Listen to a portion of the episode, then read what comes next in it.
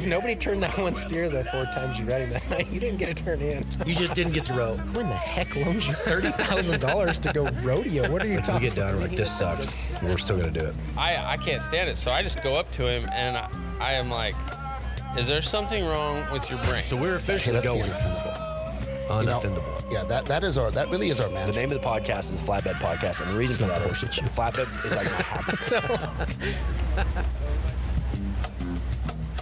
This is the Flatbed Podcast, as always, brought to you by Classic Ropes. Okay, so the podcast is going to have a little different feel this week. Um, we got to go to the Rope Horse Futurity in Fort Worth and hang out. Generally, what we've had here is like long form conversations. We have people come in the studio and sit down, and we sort of get to all the the details that you might miss in a quick conversation. This week's going to be a little bit of a departure from that. Um, we set up there behind the announcer stand at the judges' room and got to hang out as people were coming by and get live updates. So there's going to be more podcasts released this week, but they're going to be shorter, just kind of quick, uh, maybe like snapshots into what's going on that week. And then we'll be back to our regularly scheduled programming next week. Excited to have these coming out. Excited for you guys to get to hear from people that are kind of right in the middle of it as it's happening. So uh, that's what this week's going to be. It's going to feel a little bit different, and then we'll get back to what we were. Okay, so full disclosure, I had told some of my friends years ago if I ever get a chance to have Miles on the podcast, I'm going to ask him, where on earth did you come from? Uh, it seemed like a few years ago, all of a sudden, everybody starts talking about Miles Baker and and my eh, for full disclosure, my moment was like, whoa, whoa, whoa, maybe that's fine, maybe he's a good trainer. I don't know, but why are we being told all of a sudden out of nowhere? There's it, I didn't feel like that there was like a ramp or an explanation. It was just he's training horses with Trevor and and um, I wanted to I wanted to ask him like, hey man, no offense at all, because now now the reputation is no, he's doing a really good job. He really is a good trainer. He really is a good hand. Where did you come from?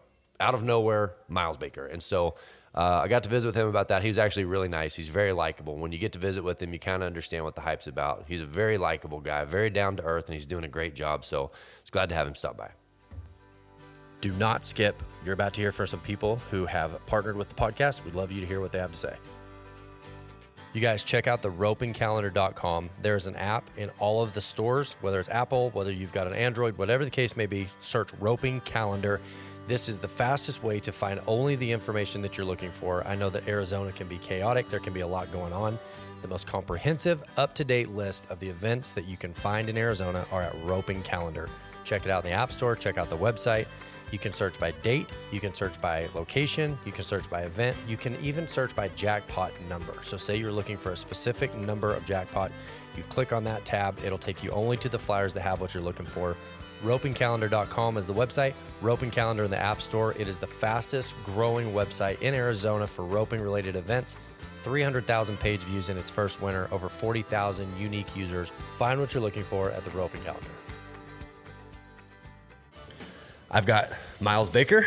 I feel like everybody's probably heard that name a little bit in the last few years. Yep. The question I've, I've been dying to ask, and I hope it's all right. It seemed like about, was it, three or four years ago? or less, maybe two years Two ago. years. Yeah. I went from not knowing who Miles Baker was, I'd never heard that name, Yes, sir. to everybody talking about, you know, Trevor, Relentless, uh, all this stuff. And it was, it, if I'm being honest, the conversation was like, hey, hey, hey, whoa, whoa, we don't know this guy. Yeah. Start, like, like almost like it's almost like everybody that knew you loved you enough. Yeah. That to the average person observing is like, would you please quit shoving this guy down our throat? I don't know him yet. Yeah. And now it feels like that, like everybody that's in those same conversations is going like, hey, he's making good horses. He's doing Yeah. a good job. Right. It, do you mind me asking, like, where on earth did Miles Baker come from? Yeah, no, not at all. I've uh, been out in the middle of nowhere in Oklahoma doing it for a while, and uh, I just I got to dabbling around in the futurities and wanting to play the game a little bit, and I circuit rodeoed around home and uh, just enough to feed my competitive side, you know. And I was making the horses. I had sold Trevor some horses in college, and after he retired, he wanted me to ride some for him, so. I took one, and then I took two, and then I had about five, and I was just All of a sudden, the wheels in Trevor's mind are turning. yeah, Like, yeah. And he had he he does his homework. He'd been checking up on me, and people would be like, "Hey, Trevor called me the other day and was asking, hey, what was that horse like that he rode for you?" And so I knew he was checking up on me, and uh, I had I'd done a good job with a few horses for him, and they went on and did their did what they needed to do for him, and so it it kind of one thing led to another, and then he asked me to do the partnership with him, and and I tell people I for years or not years, I got out of college in 16, and for three years there, I was working 16, 18 hours a day training Yeah. horses at home, and I just I didn't have a platform in Oklahoma. There's up We're there. at we're at in Oklahoma. Southwest Oklahoma. It's between Lawton and Alta. So I'm, Yep. I'm right up against the west side of the wildlife refuge. And I mean, up there, it's we're so behind in the horse world. You tell somebody ten thousand for a horse, they're like, wait, horses cost twenty five hundred, man. You're like, right.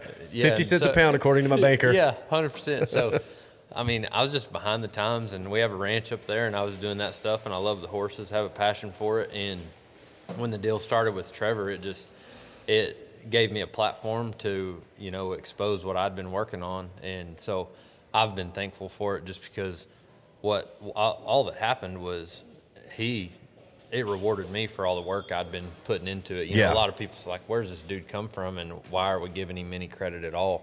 And and i Trevor Trevor witnessed it, and that's how our deal started. But like, I busted my ass for a while Yeah. to get the knowledge and uh, to have value in the horse industry, and, and Trevor just helped me bring that Well, to light. there's the saying like that it takes years to become an overnight success. Yeah, And I think sometimes people Yeah. see like the blooming or the blossoming moment and Yeah. they go, "What in the world?" Yeah, and what you're saying is from? like the the seed in the soil that nobody saw. Yeah. It it took forever to get to that Yeah, point. it did.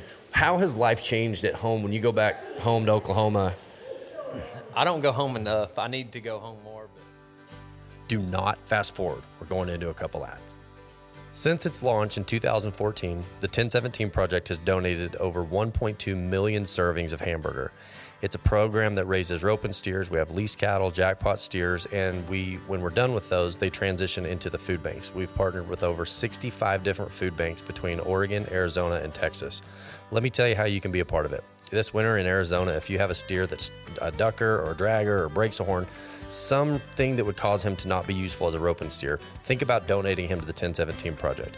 You can also find out other ways to be a part of making a difference in the lives of the food insecure families who need our help at 1017project.com.